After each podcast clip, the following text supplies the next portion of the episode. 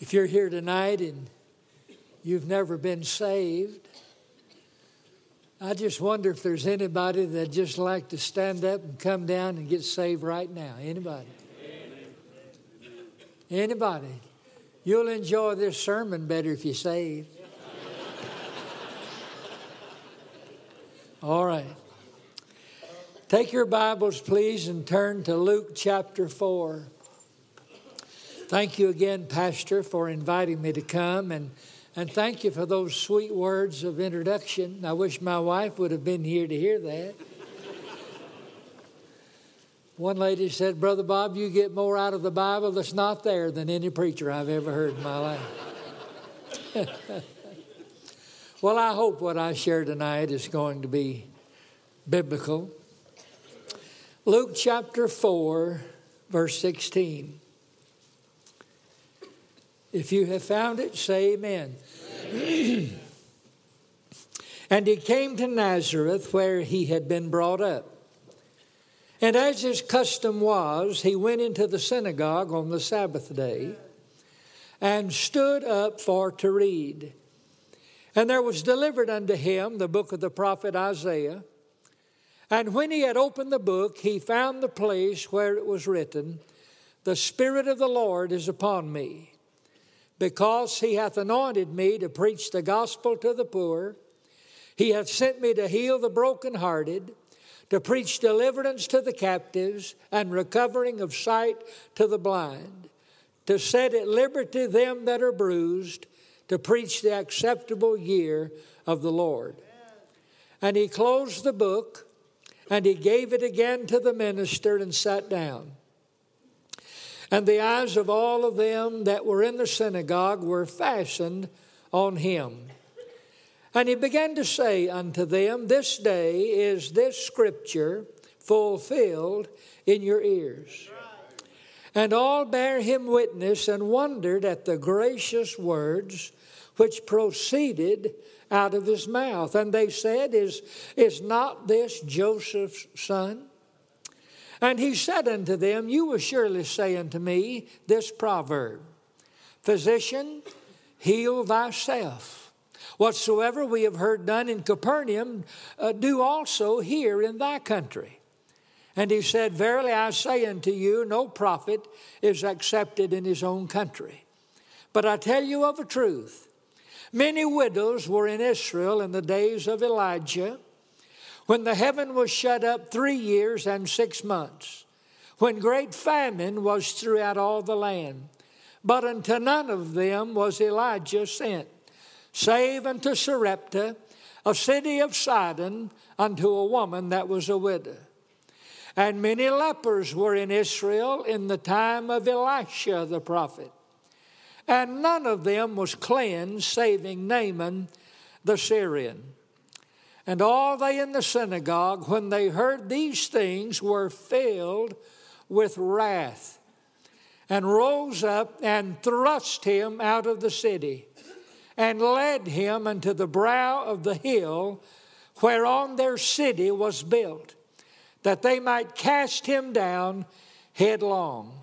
But he, passing through the midst of them, went his way.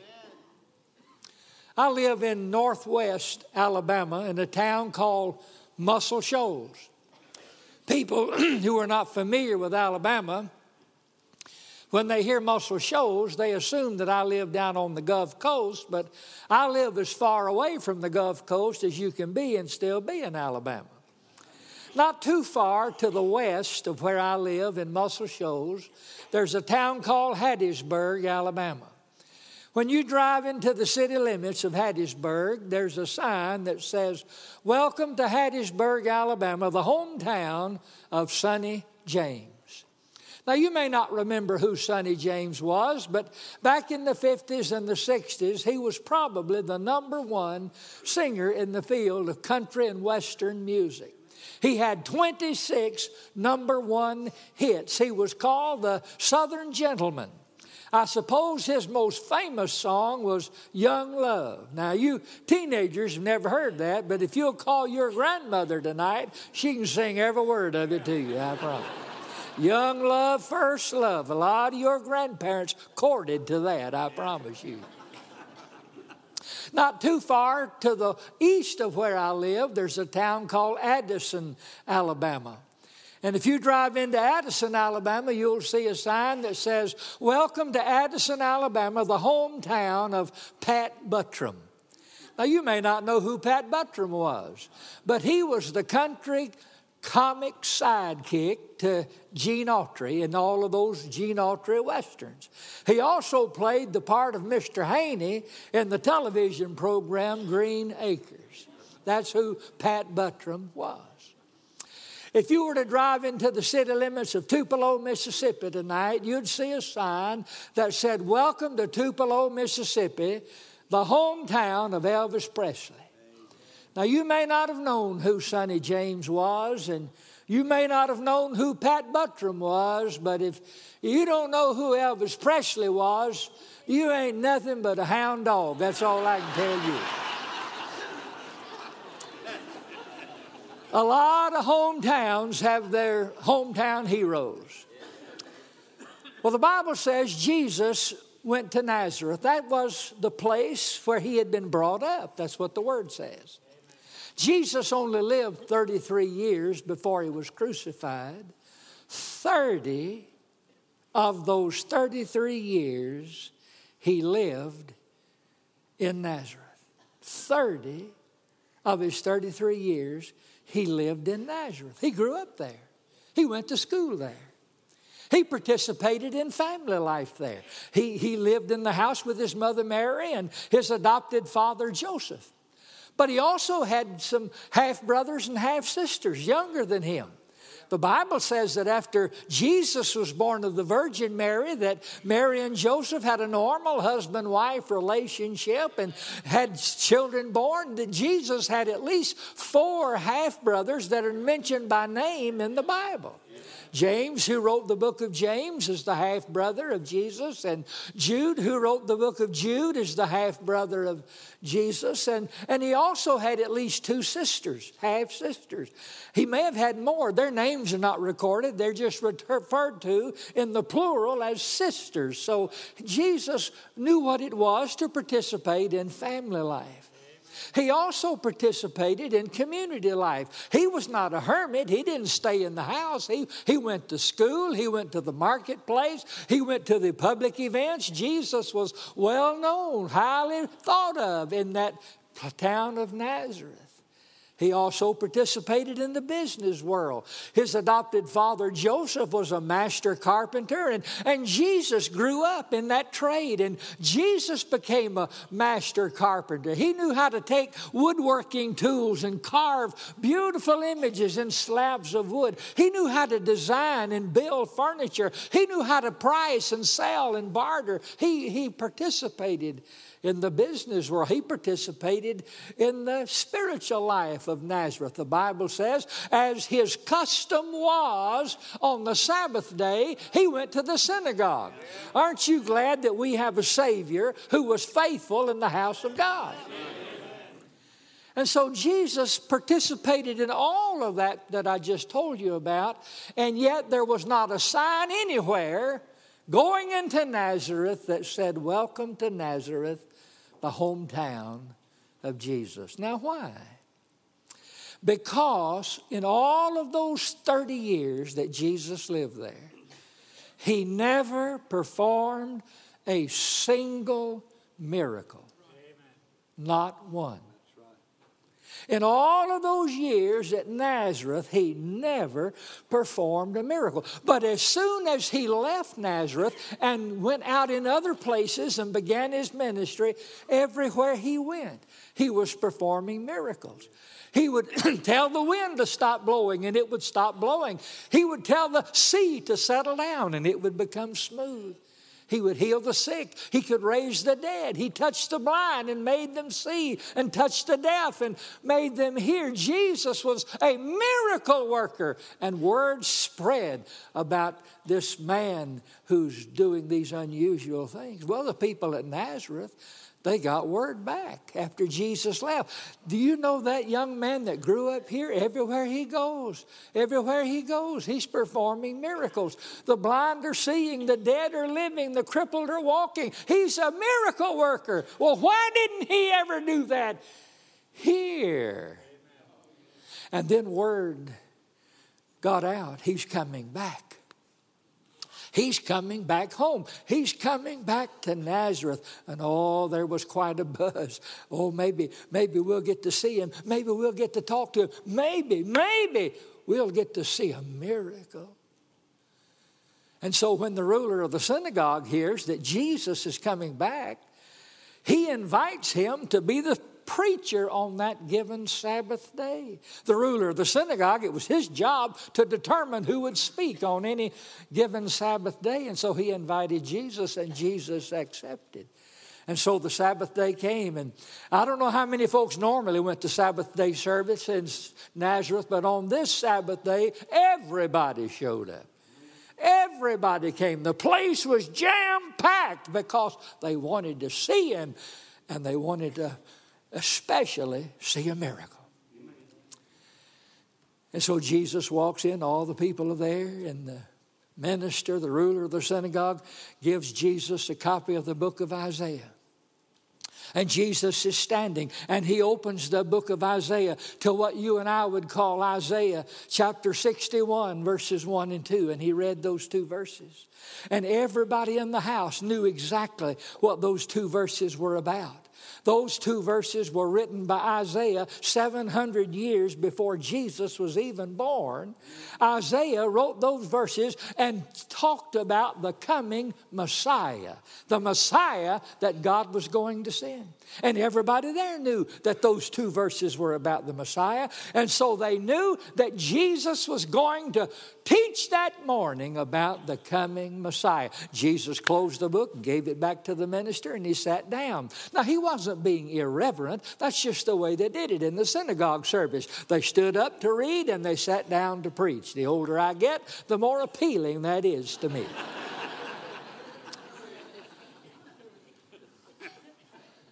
Those two verses tell us that the Messiah is going to be a preacher. Isaiah said the Messiah is going to preach. He's going to preach the gospel to the poor, and he's going to preach deliverance to the captive, and he's going to preach recovering of sight to the blind, and he's going to preach the acceptable year of the Lord. The Messiah is a preacher, but also the Messiah is a healer. He's going to heal the brokenhearted. That word brokenhearted is a, is a heavy word. It, it, it's a picture of, of people who've just, who've just lost their joy. Something has happened. I had a person tell me this morning about their mother who went to church for so many years and then got her feelings hurt at church and never went back. Isn't it amazing that it is in the house of God where so many people get their feelings hurt? Will we not ever learn it's not about us, it's about Him? But there, that, there are many people today who are, who are brokenhearted. They've, they've lost their, what we used to call their spizzerinctum. They've, they've lost their joy. They, they, they've just been wounded. Maybe they've gotten into some sin, but, but their Christianity has no, no spark to it anymore. It's just routine and casual and matter of fact. And if you're, like, if you're like that here tonight, I have good news for you. The healer's in the house. And he'll heal the brokenhearted. But not only did Isaiah say the Messiah is going to be a preacher and a healer, he's going to be a liberator. He'll set at liberty them that are bruised. That word bruised is such a strong word. If you haven't learned it yet, you need to learn this lesson. Life is not fair. There are some people that go through life and everything they touch turns to gold and everything they ever whim for they get. And, but I tell you, there are some people that go through life and, and they never seem to get a break. Everything goes sour and they've just been crushed. If anybody has a loved one that has cancer, it's going to be them. If anybody loses their job, it's going to be them. There are some people who've just been beaten down and crushed by this world system. And if you're that way tonight, I have good news for you the liberators in the house. And He'll set you free from that bruisedness. Brother Bob, are you putting your reputation on the line? My soul, I don't even have one. But I'll put God's on the line. He said He would. If you'll come to Him, if you're brokenhearted, He'll heal you of that. If you're bruised, He'll liberate you from that. He will. He will. And so Jesus sat down, and before He began to expound upon that text, the Bible says every eye was fastened on Him. I wish I could tell you that every time I stand up to preach, every eye is fastened on me, but that'd be a lie. Some folks are looking at whatever they look at on telephones when I'm preaching. Some are looking around to see who's here and who's not here, what she got on, what's he wearing.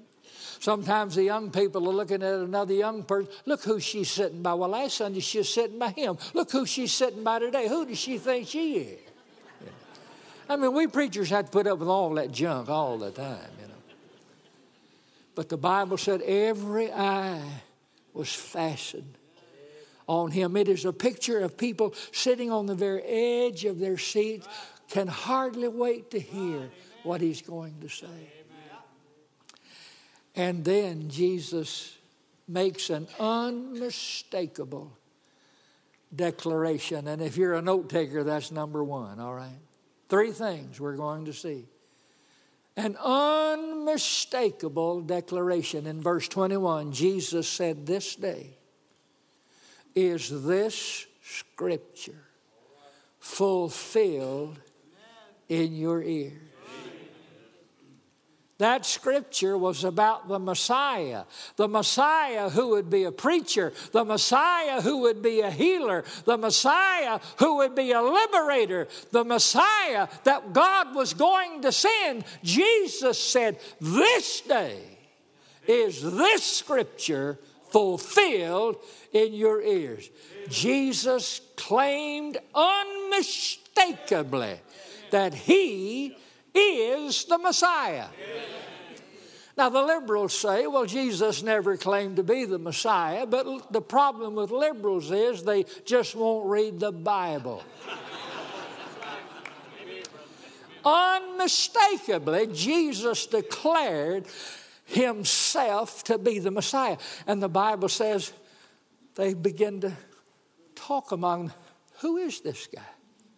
Is not this Joseph's son? Isn't this that young man that grew up in his father's carpentry shop? And you can just hear one lady says, Well, my soul, I have a I have a headboard in my bedroom. He carved it. Another says, Well, I have a chair in my living room. He designed it. Another says, Well, I have a table in my dining room. He built it. Is not this Joseph's son? But not only do we see an unmistakable declaration, secondly, I want you to notice undeniable revelation. Jesus reveals two things about everybody in the house. First of all, he revealed what they were thinking. In verse 23, he says, Now you will surely say unto me. How did he know what they were going to say before they said it? I'll tell you how. He's God. That's how. The devil can't read your mind. I, I preach a lot of conferences, and, and I love to hear preaching. I love to hear preaching, but, but you understand, those of us who preach, we're in a position to display more ignorance than most people because we stand up and people come to hear us assuming we have something to say, and sometimes we don't have a lot to say. I was in a conference not long ago, and a young man preached before I did, and he was talking about how the, how the devil can read your mind. And now I don't ever get up after a preacher and say, Well, that is the dumbest thing I ever heard. I'm too nice to do that, but I think it sometimes. The devil cannot read your mind. Now, he can read the way you react. Now, you men will understand this. Uh, how many times have you ever gone home and you walked in the back door and you heard kitchen cabinets slamming and pots and pans being thrown around and you very sheepishly walk into the kitchen and say, honey, what's the matter? Nothing. now, what do you know for sure? Something's the matter. You see? So the devil, he knows how to read the way we respond and react, but, but he cannot read your mind. But Jesus can. That's why the Bible says we're to bring every thought under the captivity of Christ. He reads, and so Jesus revealed what they were thinking. He said, You will surely say unto me this proverb, Physician, heal thyself. Well, what does that mean? Well, it means exactly what he said. It means that if you can do all this wonderful stuff everywhere else, why can't you do it here? If you can heal people elsewhere, why didn't you heal folks here? If you can raise people from the dead everywhere else, why don't you raise people from the dead here? We have dead people in Nazareth. We have, we have sick people, blind people, deaf people. We have people like that. We need miracles in Nazareth. And so Jesus revealed what they were thinking, and then he does something much more serious he revealed what was in their hearts. And here's how he did it. First of all, he dared, I mean, he dared to compare himself with Elijah and Elisha. If you read the Old Testament, you'll find there were hundreds and hundreds of Old Testament prophets. Most of them, we have no idea who they were or where they served or what they did, but the Bible makes it very plain. There were many, many prophets. We know a few of them by name only because they wrote books in the Bible, like Hosea and Amos and Obadiah and Daniel, Ezekiel, Jeremiah, and Isaiah. But most of the prophets, we know nothing about them. But of all the prophets of Israel, the two most loved and most honored and most revered were Elijah and Elisha. If Jesus had compared himself to Nahum and Obadiah, nobody would have cared.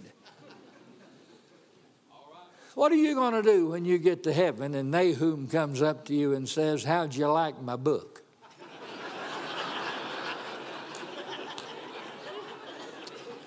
Go home and read it tonight, and you'll be prepared. and you probably won't like it, but read it anyway. But when Jesus dared to compare himself with Elijah and Elisha, in their minds, it was almost tantamount to blasphemy of the Holy Spirit. And you could see the blood begin to rise up the sides of their neck. And then he dared to do something else. He's revealing what's in their heart. Amen. He dared to suggest that God loves Gentiles as much as he loves Jews. And here's how he did it. He said, Do you remember when Elijah was the big boy prophet? Do you remember when Elijah was the prophet? There was a three and a half year drought, not one drop of rain, and everything was dying. All the vegetation died, all the animals died, and hundreds and hundreds of people died. Even many, many Jewish widows fell dead of starvation. And God did not send Elijah to a single one, not one Jewish widow. Not one. God only sent Elijah to one widow woman, a woman of Sarepta, the Old Testament version is Zarephath a Gentile city to a Gentile woman. Elijah goes, knocks on her door. She says, May I help you? He says, Yes, ma'am. I'm a man of God. I've come to live with you and your son, and I expect you to feed me every day while I'm here. And she said, Well, sir, you must be out of your mind. We're in a drought. Everybody's, we don't have anything. I've got just enough oil and just enough meal to make one more little piece of bread, and I'm going to fix that, and my son and I are going to eat it, and then we're going to sit down and look at each other and just fall dead right here, staring at one another. He said, Oh, that's not going to happen. He said, As long as I'm here, I'm telling you, it's not going to happen. Everybody else may be, be, may be starving to death, but we're going to feast here in this house. And you know what? The Bible said every day, every morning, there was fresh oil and fresh meal. And it's just like Elijah said. God did not send Elijah to a single starving Jewish woman. He only sent him to one woman, and that was a widow woman who was a Gentile. And then Jesus said, Do you remember? Do you remember when Elisha was the big boy prophet? Oh, yeah. You remember when Elisha was the prophet? There came a plague of leprosy into Israel like Israel had never known in all of its history. It was the worst plague of leprosy ever known in the history of the world. And all over Israel, hundreds and thousands of young Jewish men were dying from that horrible, debilitating disease that eats you alive from the inside out. And God did not send Elisha to a single one, not one Jewish man who had leprosy. God only sent him to one man, a man named Naaman, who was a captain in the Syrian army. Jews then hated Syria. Jews today hate Syria. There is nothing new under the sun.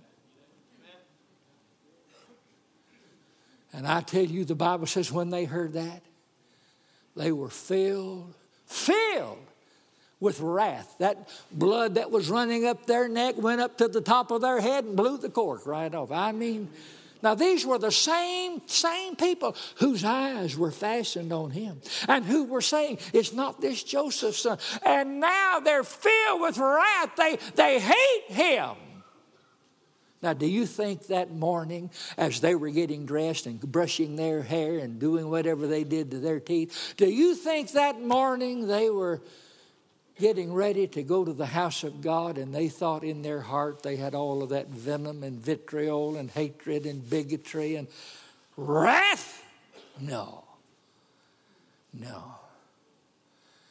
A lot of our people come to church like that on Sunday morning thinking everything is all right, but if God ever gets in their heart, they'll get mad at the preacher. and that's what happened. These folks were filled with wrath. And that brings me to the last thing. There was an unmistakable declaration. Jesus said, I'm the Messiah. There was undeniable revelation. He revealed what they were thinking, He revealed what was in their heart. But finally, I want you to see an unexplainable separation. The Bible says they, they thrust him out. That's such a strong word. It's a picture of men, big, strong, burly men, some on one side and some on the other. They grab him by the arms, they grab him under the waist, they grab him by the legs. They're not escorting him out, they're carrying him out. And they carry him outside of the synagogue, but that's not good enough. They carry him outside of the city limits, but that's not good enough. They carry him over to the edge of the cliff on which Nazareth is built, and they're ready to, the Bible says, to throw him down headlong, head first. They want to see those rocks rip his body apart and those boulders crush his head as it hits them.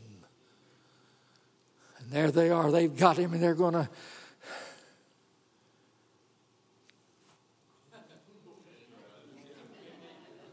And the Bible says, and he, walking through the midst of them, went his way. Now I want to ask you, how did that happen? You see that ring right there? After I graduated from college, after I graduated from seminary, I went back years later and worked six more years just to wear that ring. That ring says, I have an earned PhD. That's pronounced FD.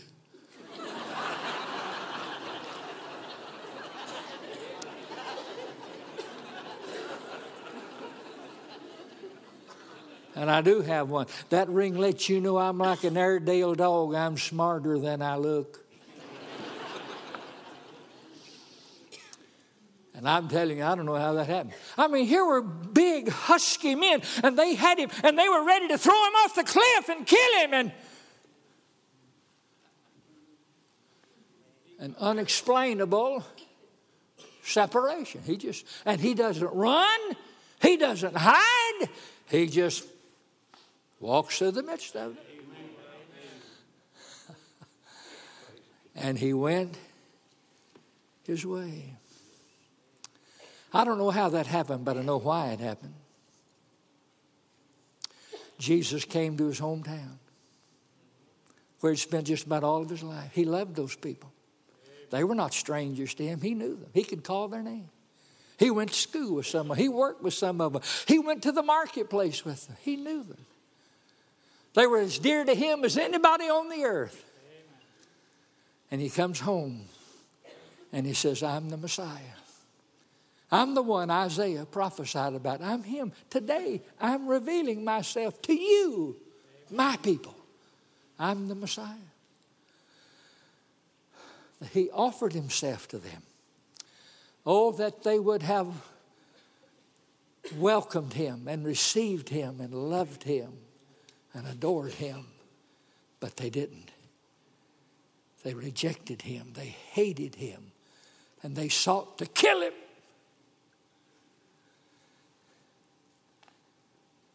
And the Bible says he went his way. And the great theologian John Gill reminds us Jesus never went back to Nazareth again.